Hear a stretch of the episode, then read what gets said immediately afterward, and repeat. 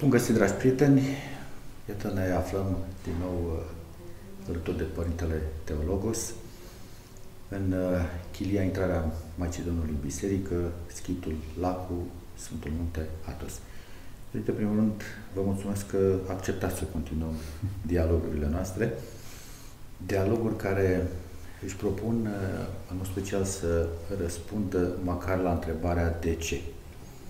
Și astăzi o să avem câteva teme care, credem noi, măcar vor ajuta să mai înțelegem ceva din această realitate. O să discutăm tot despre război, dar de data aceasta despre războiul informatic, pentru că este, credem noi, principalul front de unde pleacă multe din neplăcerile noastre ale celor care nu suntem combatanți, dar suntem cumva beneficiari ai rezultatului acestui război informatic. Și prima întrebare ar fi legată de o realitate pe care, chiar dacă nu o recunoaștem, o simțim și îi simțim în mod special efectele. Și este vorba despre înțelegerea realității. Există o lipsă, considerați că există o lipsă de interes pentru temele mari, pentru temele existențiale?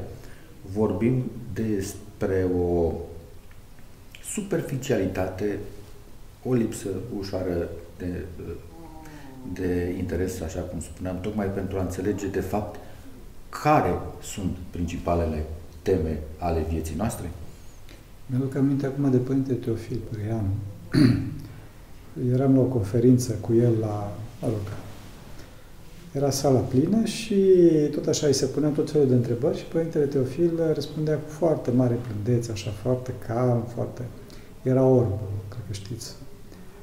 Și în continuu, ca un bunic, răspundea. Și la un moment dat, cel care punea întrebările vede o întrebare pe hârtie și începe să râdă când vede întrebarea. Părintele Teofil, bineînțeles, care nu vedea, aștepta să vină întrebarea, întrebarea nu venea și respectivul râdea mânzește când vedea întrebarea respectivă. Noi din sală așteptam continuu să spună întrebarea respectivă. Și într-un final, moderatorul spune întrebarea: Părinte Teofil, cuvioasă Părinte Teofil, socotiți că civilizația de astăzi este superficială. Atunci, Părintele Teofil, cum era așa ca un moș care stătea, se oprește puțin, se ridică așa în picioare, se îndreaptă către sală și zice: cred!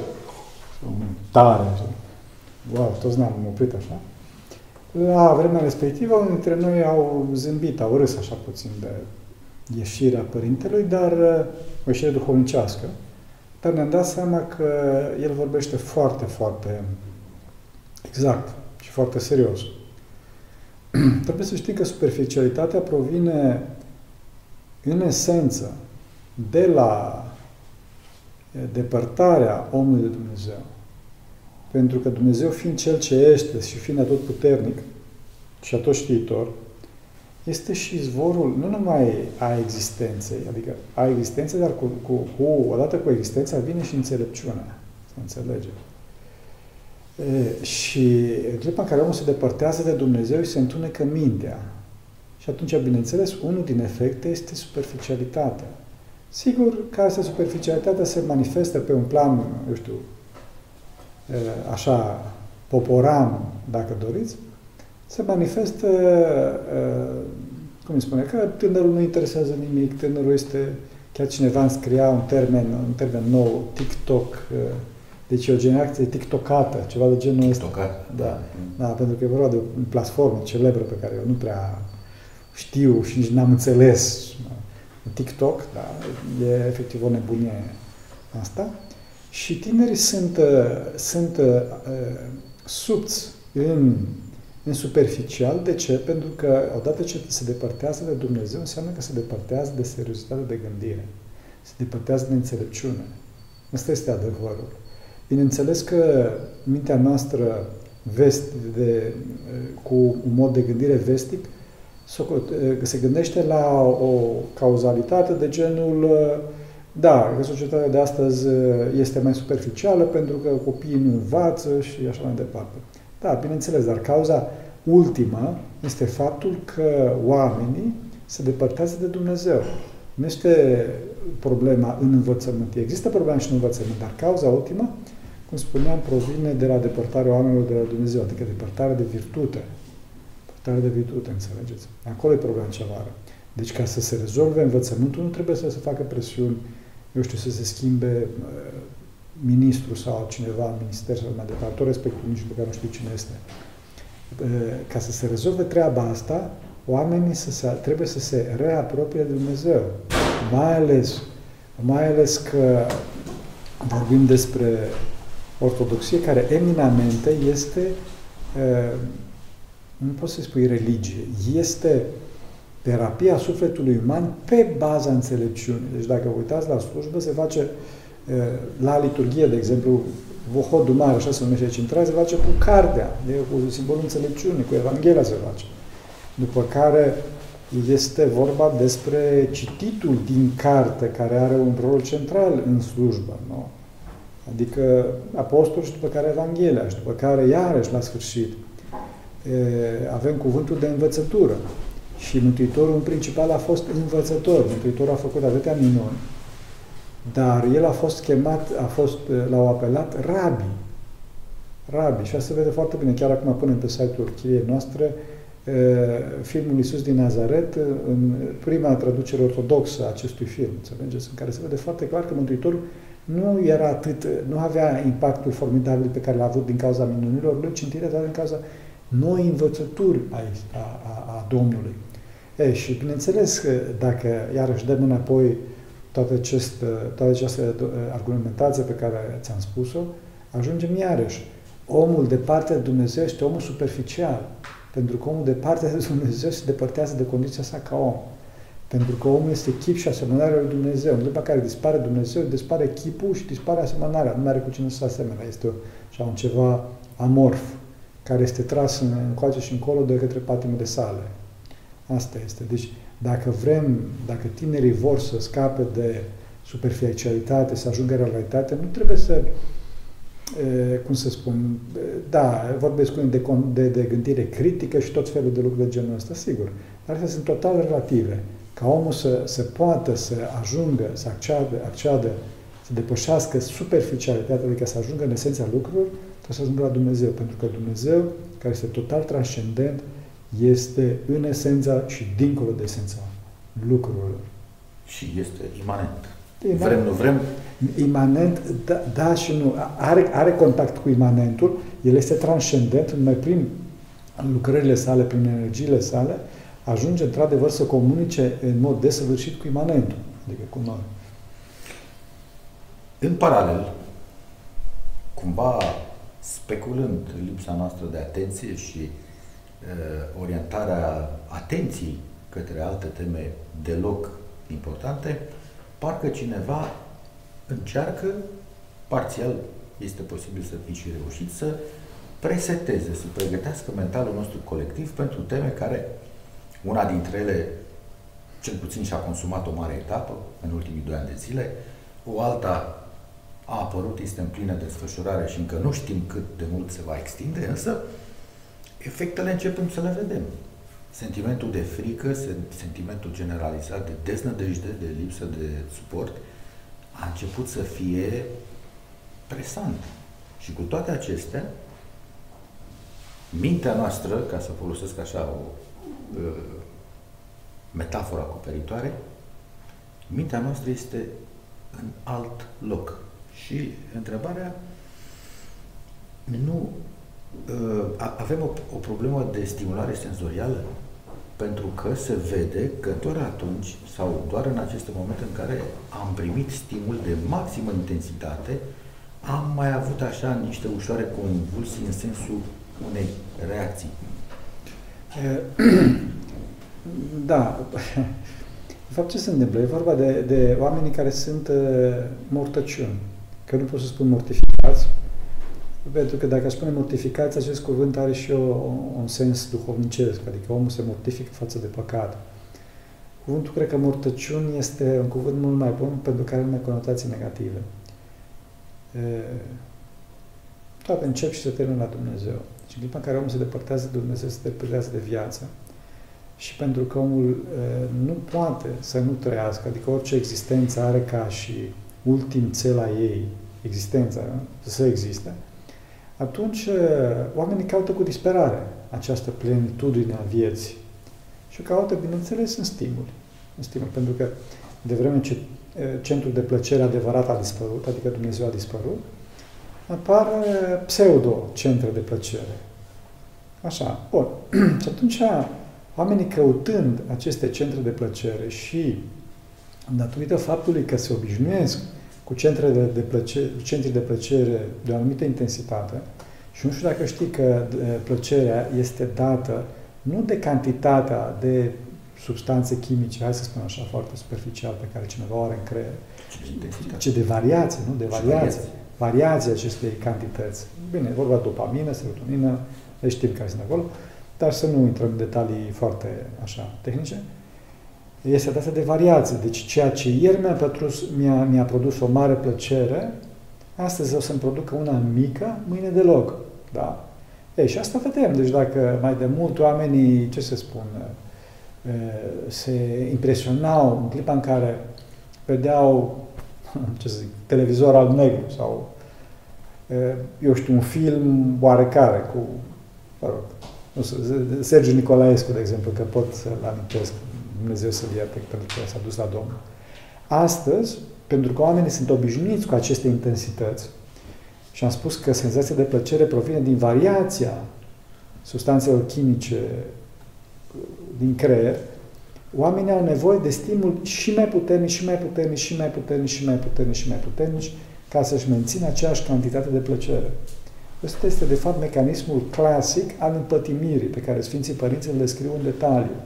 Bineînțeles că Sfinții Părinți nu intră în detaliile chimice, nu spun atât că e vorba de o substanță, de un cumul de substanțe chimice, de o reacție chimică care se întâmplă în creier, ci este vorba, cum spuneam, de demoni. Și asta e foarte important, ceea ce spun Sfinții Părinți, că este vorba de demoni în cazul acestor plăceri. De ce? Pentru că este vorba de cineva viu, cineva inteligent, cineva malefic, care împinge pe om înspre acești centri de plăcere, astfel încât se produc aceste reacții chimice în creier. Și în clipa în care omul avansează în această direcție, aici devine dependent de treaba asta. Înțelegi? Și devenind dependent, cum spun, adică el dorește în continuu plăcerea și atunci, cum spuneam, ca să fie dependent, trebuie să ia, cum să spun, să prizeze, cred că ăsta este cuvântul, plăceri din ce în ce mai intense, din ce în ce mai intense. Și asta este, cum spuneam, mecanismul clasic. În cazul drogurilor se vede foarte bine că îi dă tânărului pe gratis chiar, așa, o primă doză mică, nu contează, și atunci el vrea și mai mult, și mai mult, și mai mult, și mai mult, și mai mult, și mai mult, și mai mult. Da. Deci asta este. Și atunci, bineînțeles că noi la ora asta am ajuns la ceea ce consider tu, care ai anumită vârstă, că sunt stimuli foarte puternici. Și eu consider la fel. Da, dar pentru tinerii care sunt cu, cum spune, deja la intensitatea asta, pentru ei consideră că este cu totul și cu totul normal și doresc stimuli și mai puternici. Și mai puternici, cum spuneam, apropo de TikTok și de toate astea. Problema cea mare este că acești stimuli, bineînțeles că sunt foarte puternici, în absolut, dincolo de ce considerăm noi, și deci este foarte greu pentru tineri, pentru oamenii de astăzi să se întoarcă la Dumnezeu. Însă, noi avem nădejde pentru că Dumnezeu este mai puternic decât orice stimul, dar oamenii, din păcate, nu mai au credință, nu mai au putere, nu mai au... Sunt niște vânători de plăcere astăzi. Atât de tot, din păcate. Și din cauza asta au venit, vin și vor veni mari necazuri peste omenire, adică mari dureri, că se scoată pe oameni de sub imperiul acestor mari plăceri. Și poate să explicați puțin că finalitatea acestui drum, capătul acestui drum trăit În acest fel nu poate fi decât unul nebenefic. E dependența, dependența este robia absolută. Robia absolută, încă o dată. Astea sunt droguri, toate treburile astea sunt droguri. Da? Deci, țin minte la un moment dat pe site-ul nostru că ne scriau credincioși să vă rugați, Părinte, pentru mine, pentru copiii mei, pentru nepoții mei și așa mai departe, să ia bacalaureatul, să o mulțime de lucruri. Desigur, nu-i bine să scrie oamenii pentru ce, da? Pentru că știe Dumnezeu mai bine pentru ce, așa, dar uneori oamenii mai scriu. La un moment dat am scris, era cineva, un copil, un tânăr, așa, scria, să vă rugați, Părinte, ca să am mai multe like-uri la TikTok decât Mitzi. Mitzi era prietena lui. Deci omul era total, cum îi spune, înlodat în universul ăsta al TikTok-ului și el în continuu asta vedea. Deci dorea să pomenim la liturghie pe el ca să aibă mai multe like-uri pe TikTok decât prietena lui. Care, în ultima instanță, poate că își punea în, cum îi spune, în pericol relația sentimentală pe care o avea cu prietenul ăsta. Adică erau la, cum se spun, la concurs, la rivalitate, unul cu altul, pentru nimic, de fapt. Că like-urile nu sunt nimic. Da, suntem sub semnul unor mari mirări. Da, exact. Revenim la războiul informatic. Cumva începem să înțelegem acum că se întâmplă, pentru că vedem evenimentele. Să înțelegem. Război informațional sau informatic. Sunt două lucruri diferite. Informațional. Însă nu realizăm că el este pornit de mult și este pornit pe foarte multe teme. Poluare, alimentație, resurse, probleme de mediu și așa mai departe. Cumva tot spațiul ăsta informatic a fost poluat, ca să fim în ton cu una dintre teme, a fost poluat în mod consecvent și foarte profesionist, tocmai pentru a deturna atenția noastră sau a crea o altă imagine despre ceea ce va urma să fie realitate. Da și nu. Da, sigur. Ce se întâmplă? De exemplu, apropo de poluare de care ai amintit-o, problema există. Deci există foarte multă poluare. Gaura de ozon la Polul Sud a existat și încă există. Deci s-au făcut mari eforturi pe tema asta pentru a se încerca și au fost interzise o mulțime de substanțe, în principal freonul, dacă nu mă știu. Deci există poluarea și există problema mediului și există toată treaba asta. Însă, modul în care sunt gestionate este, hai să zic, foarte discutabil. Foarte discutabil. Adică este un mod care, socotesc eu, datorită faptului că există păcat și în cei care ne place nouă să spunem că au păcat, adică în conducător, dar există păcat și în noi. Și în noi. Pentru că, știți ce se întâmplă? Bun, deci există emisiile astea de carbon, care sunt foarte multe. Ei spun, ok, gata, noi avem tehnologia acum, noi, ei și nu noi, așa. Și, bun, introducem mașinile, introducem taxe pe dioxid de carbon, mașini electrice, introducem taxe pe dioxid de carbon, astfel încât să-i determinăm pe oameni să consume mai puțin, să emită mai puțin dioxid de carbon. Bun, dar eu socotesc că lucrurile astea ar fi trebuit să se facă mult mai duhovnicește, cu mult mai multă îngăduință. Și aici, cum spuneam, problema este foarte complexă, pentru că dacă conducătorul arată îngăduință, cum ar trebui să arate, atunci condusul poate să fie parșiv. Și atunci conducătorul va zice, bineînțeles, băi, stai puțin, deci eu îți arăt ție îngăduință, dar tu nu te interesează. Și atunci tu continui să emiți, de exemplu, dioxid de carbon. Și atunci conducătorul vine și impune niște măsuri mult mai drastice ca să le forțeze și să-i forțeze pe toți și toți o să plătim din cauza unor oameni care, într-adevăr, nu le pasă de natură. Deci, de exemplu, noi vedem aici în Sfântul Munte cum se aruncă, eu știu, pungi de plastic, pahare de plastic, tot felul de lucruri de genul ăsta, care, bineînțeles că nu sunt bune. Dacă nu înșel, lucrurile astea exista, deci în Oceanul Indian sau în Gange, deci sunt în India, sunt râuri care sunt pline de plastic și au fost banate, dacă nu mă știu, deci au fost interzise paiele de plastic sau pungile de unică folosință. Bun, deci se ajung la niște măsuri extreme pe care, pentru mine, ca și monah în Sfântul Munte, eu zic, băi, e nedrept. Bun, dar lucrurile sunt mult mai complexe, pentru că eu, monahul din Sfântul Munte, din vari motive, nu folosesc atât de multe pungi de plastic sau încerc cumva să le reciclez sau încerc cumva să am grijă de ele. Bun, dar toți oamenii din India, care, știți, la ora asta este țara cea mai populată de pe glob, nu interesează de asta. Și atunci, bineînțeles că vine o măsură care banează tot și această măsură, cei care, conducătorii mondiali care fac treaba asta, nu zic, da, ok, interzicem numai în India și în Sfântul Munte nou. Vreau să spun că lucrurile sunt mult mai complexe și un răspuns de genul alb-negru nu poate fi dat. Bineînțeles că răspunsul este pentru noi răspunsul este virtutea.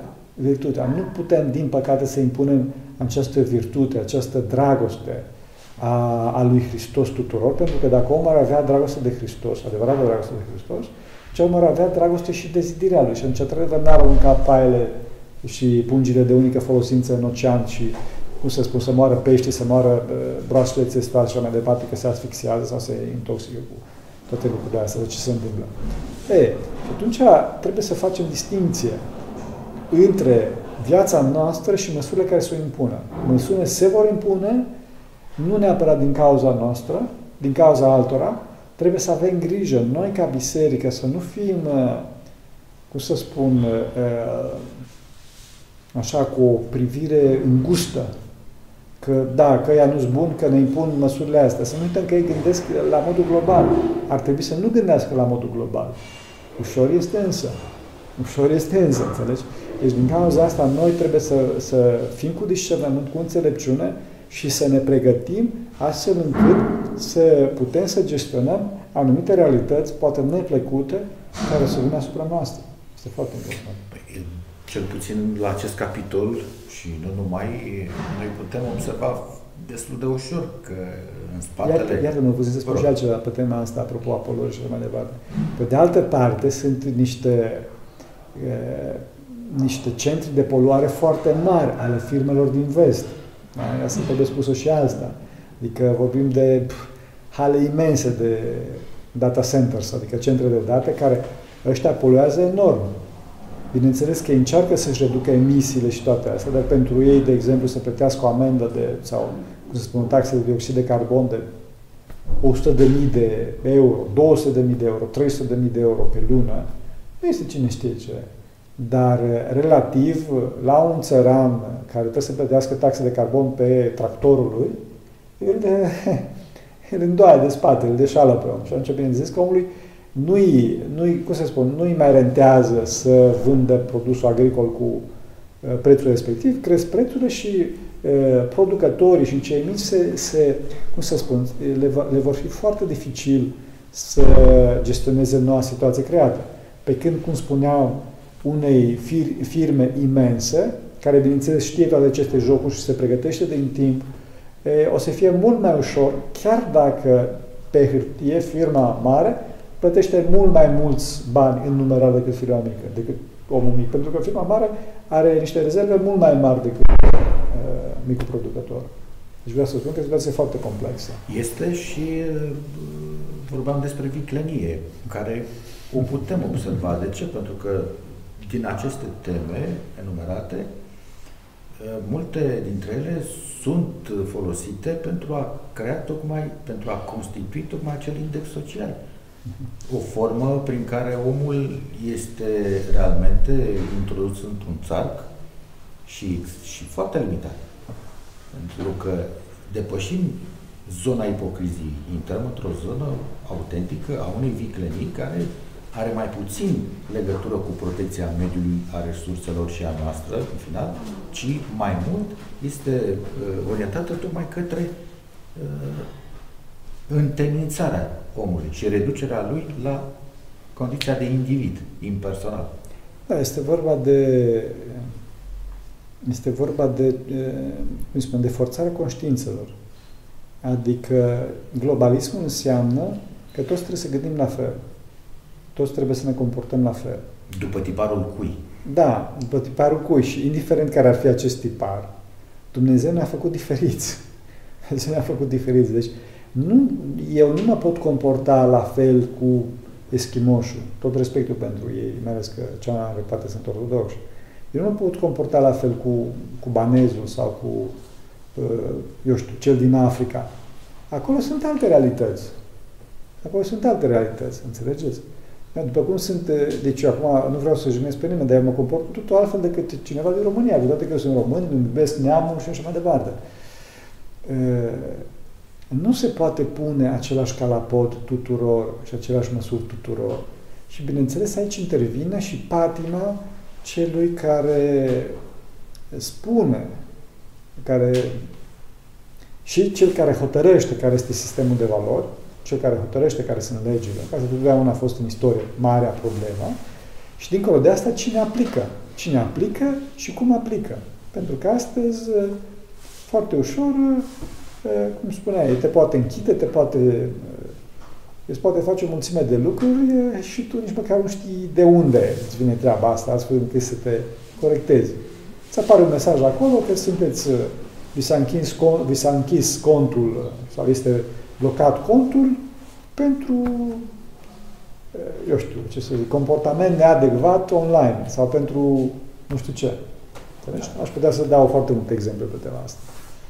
Deci e o mare problemă, pentru că complexitatea crește exponențial, Același lucru s-a întâmplat și cu mașinile, cu pilot automat, deci mașini care nu au nevoie de șofer. A început a exista un foarte mare entuziasm în direcția respectivă, pentru că s-a văzut că, da, ok, se poate, deci pui camera și îți recunoaște obiectele din jur și, da, problema cea mare este că acest lucru acoperă doar o proporție mare, dar numai o proporție mare, adică de 80% sau nu știu cât din cazuri, dar în cazurile, cum îi spune, în cazurile cheie, adică, eu știu, trece cineva pe roșu sau se întâmplă ceva sau e o problemă, ai totuși nevoie de șofer și atunci oamenii imediat s-au liniștit și nu s-au mai dus în direcția asta. Și dacă la început spuneau că mâine o să avem mașini fără șofer, au spus, da, peste 10-15 ani. Deci după ce au căpătat puțină experiență, au spus mai încolo, mult mai încolo.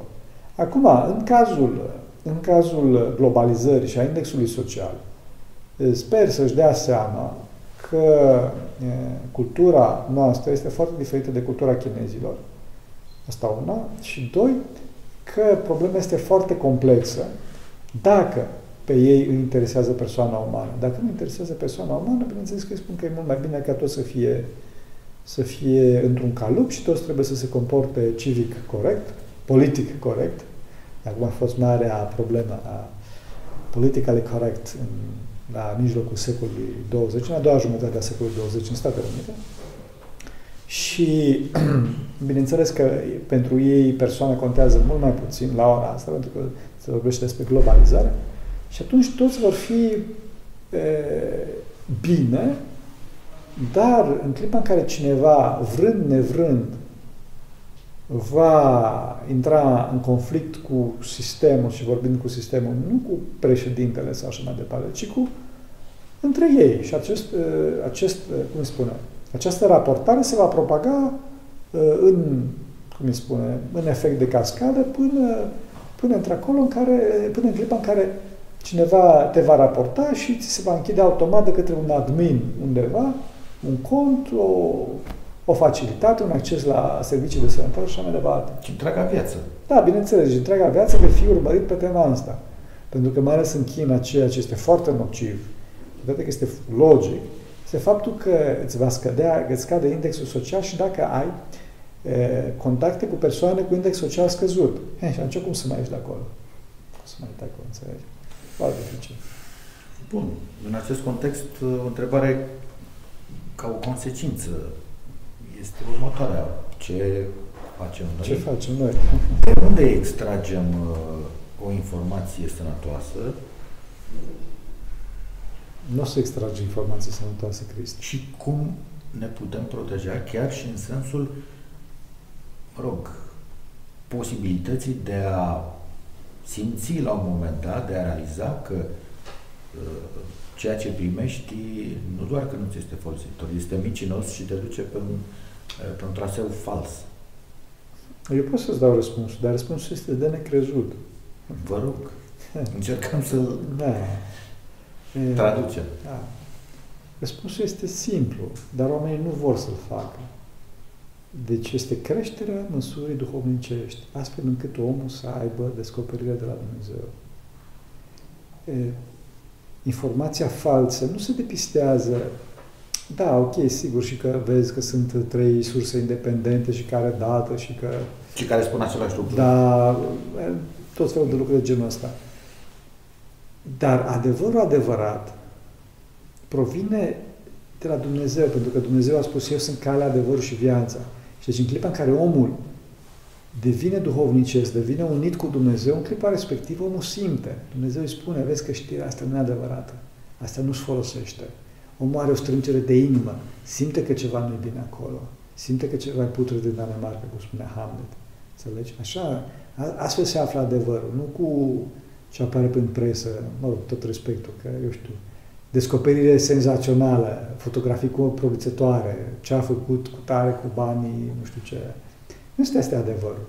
Adevărul care pe mine mă interesează, pentru mântuirea mea, pentru seriozitatea gândirii mele, este ceea ce îmi spune Dumnezeu. Adică spune, nu te băga aici, asta nu te interesează. Sau spune, du-te în direcția asta, nu în cealaltă. Înțelegi, eu vorbesc pe un alt plan, nu pe planul ăsta al depistării de fake news. Pentru că sunt mari proiecte de depistat fake news, depistări a știrilor false.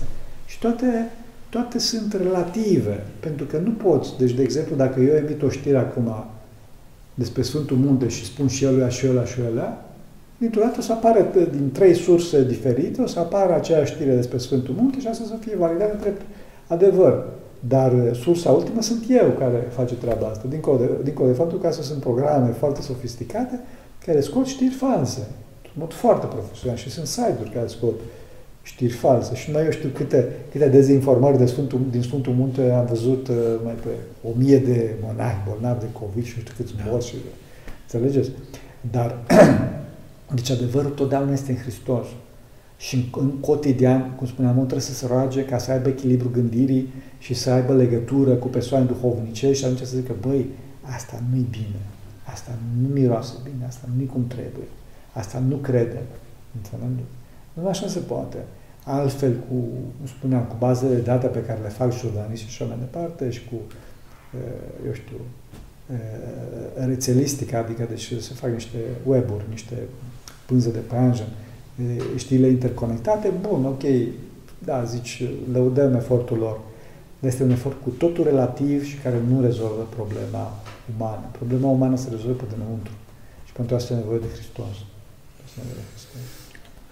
Tocmai despre Dumnezeu vă invit să discutăm puțin acum și poate fi tocmai deschiderea pentru o temă generoasă, și anume, Dumnezeu este, în primă și în ultima instanță, generatorul celei mai importante informații legate de scopul nostru. Pentru că dacă noi avem cu adevărat o mare problemă, este că nu ne mai înțelegem scopul, nu pentru că este complicat, ci pentru că nu mai considerăm ca fiind important. Și pentru că nu simțim. Și nu simțim. Nu simțim. Ei, în contextul ăsta, o să vă rog să faceți un comentariu cât de cuprinzător considerați noastră, subliniind cumva necesitatea trezirii la realitate, pentru că, indiferent de starea noastră, conștientă sau nu, noi urmăm doar această direcție, către Dumnezeu, și putem ajunge acolo pregătiți, informați și cu ceva în bagajul nostru sau lipsiți de orice măsură a binelui. Noi suntem în Dumnezeu. Chiar poeții antici pe care citează Sfântul Apostol Pavel, în Faptele Apostolilor, spune că în Dumnezeu suntem și ne mișcăm. Problema cea mare este deschiderea noastră față de Dumnezeu, acceptarea unei realități, realitatea minunilor, realitatea mai presus de cotidianul acesta, realitatea faptului că sufletul este principal și că sufletul poate să ajungă, să cunoască gândurile celorlalți, că oamenii pot să se teleporteze cu Harul lui Dumnezeu, că omul poate să învingă moartea cu Harul lui Dumnezeu. Asta mi-a arătat Domnul nostru Iisus Hristos. Înțelegi? Astea sunt realitățile pe care pe noi trebuie să ne preocupe. Cum fac să fiu mai bun? Cum fac să fiu perfect fericit? Și perfect fericit înseamnă nu să-l închid pe celălalt, adică să iau cota de piață, ci perfect fericit înseamnă să-l iubesc pe celălalt într-adevăr. Asta e fericirea adevărată. Și să împărțim cota de piață. Bineînțeles, să împărțim cota de piață cu celălalt, înțelegeți? Deci, dincolo de ruperea, de separarea indusă de materie, e vorba de taina asta foarte mare a iubirii, pe care oamenii astăzi au uitat-o. Rămân cel mult la o iubire așa etică, adică o formă de politețe, dacă dorești, dacă mai există și aia. Înțelegeți? Astăzi oamenii nu se mai salută, nu mai... Să mă țin minte mai de mult, doamnelor li se spunea să rumâna, nici măcar nu mai știu dacă li se spune astăzi. Dar ce frumos era. Revenind, a scăzut foarte mult dragostea, pentru că a scăzut foarte mult conștiința veșniciei oamenilor. Oamenii trebuie să aibă conștiința că sunt veșnici, ca să poată să se jertfească, ca să poată să iubească. Trebuie să aibă conștiința faptului că există chiar o judecată. Conștiința faptului că după moarte o să trăiască mult mai întâi decât aici pe pământ. Toate lucrurile astea dispar. Pentru că omul se uită, nu știu să spun, așa, ca și, n-aș vrea să spun niște expresii mai dure, dar ca și, mă rog, ca și puncte. La poarta nouă. La poarta nouă, la televizor. Sau la știri, sau așa mai departe. Și în continuu discută despre pandemie, acum despre război, despre altceva. Ok, bun. A fost Duminica Sfântului Ascăraru. Am citit scara. Viața o să fie Duminica Sfântei Maria Egipteancă. Cunoașteți viața Sfântei Maria Egipteancă? Cât o cunosc? Sau cât de puțină experiența pocăinței Sfântei Maria Egipteancă? Bineînțeles, nu la măsurile ei, adică nu stai în deșert zeci de ani fără să mănânci nimic și fără să vezi un om, ci post, fraților. Să țineți 40 de zile de post. Mâncați cum spune biserica, mâncați mult. Bine, n-ar trebui să mâncați mult, dar să mâncați măcar de post. Faceți asta, nici măcar asta nu se face. Înțelegi? Deci oamenii și-au pierdut total ascetismul lor, total spiritualitatea lor. Și oamenii la ora asta sunt mânați de stimul, cum spuneam la început, sunt mânați de fapt de trup, de viață trupească. Deci le creează plăcere. Știri, muzică, tot felul de show-uri și așa mai departe. De obicei e vorba de știri, adică e vorba de răutate. Uite ce-a făcut ăla. Da, și ne uităm, ferească Bunul Dumnezeu, deci te uiți la război, deci cu popcorn în mână. De? Ne uităm ca la un film. Da, ne uităm ca la un film. Și acolo mor oameni. Bineînțeles că spunem așa într-un mod, ca să creăm dramă, că e dezastru umanitar, că și este dezastru umanitar și așa mai departe, dar noi ia să mai vedem ce s-a întâmplat în război. Bun, ok, sigur, trebuie să avem compasiune. V-ați rugat pentru ei. Deci, oamenii se roagă pentru așa ceva. Nu prea cred. Tot respectul și toată dragostea noastră și să binecuvânteze Bunul Dumnezeu și, bine, noi nu putem să ajutăm altfel, pe cei care le deschid casa celor din refugiaților ucraineni. Și Dumnezeu să binecuvânteze foarte mult România, pentru că românii, care uneori sunt chiar mai săraci decât ucrainenii, da? Le deschid casa. Și din cauza asta România o să fie ferită. O să vedeți. Este binecuvântarea lui Dumnezeu. Dar, în general, oamenii sunt așa, mai insensibili. Adică nu se roagă la Dumnezeu pentru război. Ei se gândesc adică pentru război, pentru oprirea războiului, la asta mă refer. Ei se gândesc la o strategie, cum să facem să nu intrăm și noi în război, ceea ce, bineînțeles, că nu trebuie să intrăm în război, că e în războiul nostru, dar de acolo încolo te gândești cumva cum să faci să oprească și să fie bine și așa mai departe. Bun, ok, cu Dumnezeu ați vorbit, nu ați vorbit. Deci nu, omul nu mai este astăzi duhovnicescul care ar trebui să fie omnicescul, spiritual. Și ultima întrebare de astăzi este legată de importanța promovării acestor informații, aș spune eu, esențiale între noi. Cât de important este să promovăm informațiile esențiale măcar între noi? Da. Eu chiar sunt foarte trist pe tema asta, pe de-o parte, că nu se promovează informații esențiale, adică nu există în biserică mod eficace de promovare a informațiilor esențiale. Însă problema e mult mai mare, Cristi. Problema este că nimeni n-are cine să spună, vorbesc în general acum, n-are cine să spună aceste informații esențiale într-un mod percutant. Deci nu trebuie să ne concentrăm, asta este vestic, asta este de factură protestantă. Adică, haideți să ne concentrăm cum să facem lucrarea de misiune. Ok, bun, trebuie să facem lucrarea de misiune. Întâi de toate, ai ce să predai. Ai experiența Harului Duhului Sfânt în tine. Trăiești pe Hristos astfel încât să poți să-L dai mai departe. Și după aceea, bineînțeles că o să folosești medii și, cum îi spune, canale de transmite aceste informații. Dar întâi de toate, cum spuneam, noi trebuie să ne concentrăm pe dobândirea informației. Și informația asta vine de sus, vine de la Dumnezeu. Și ca să putem să transmitem informații esențiale, nu trebuie să ne luăm, eu știu, să știm comunicare, că să fac cursul de comunicare. Da, sigur și asta. De toate trebuie să postim. Trebuie să postim. Trebuie să ne rugăm în fiecare zi, să avem un program constant de rugăciune. Trebuie să facem răbdare cu omul de lângă noi. Trebuie să-l iubim, așa, și trebuie să iertăm. Și atunci o să avem informațiile necesare astfel încât să putem să le transmitem mai departe. Și ceea să spună, da, uite, asta este o informație esențială. Înțeleg? Părinte, vă mulțumesc frumos. Să ajute Dumnezeu. Și sperăm într-o întâlnire proximă în care să ne ajutați să identificăm cât mai mult informațiile folositoare și esențiale. Să ajute Bunul Dumnezeu, pentru că cine Sfinții Părinții noștri, Doamne, să Hristos, Fiul Dumnezeu, unește pe noi. Amin. Doamne ajută. Să ajute Bunul Dumnezeu.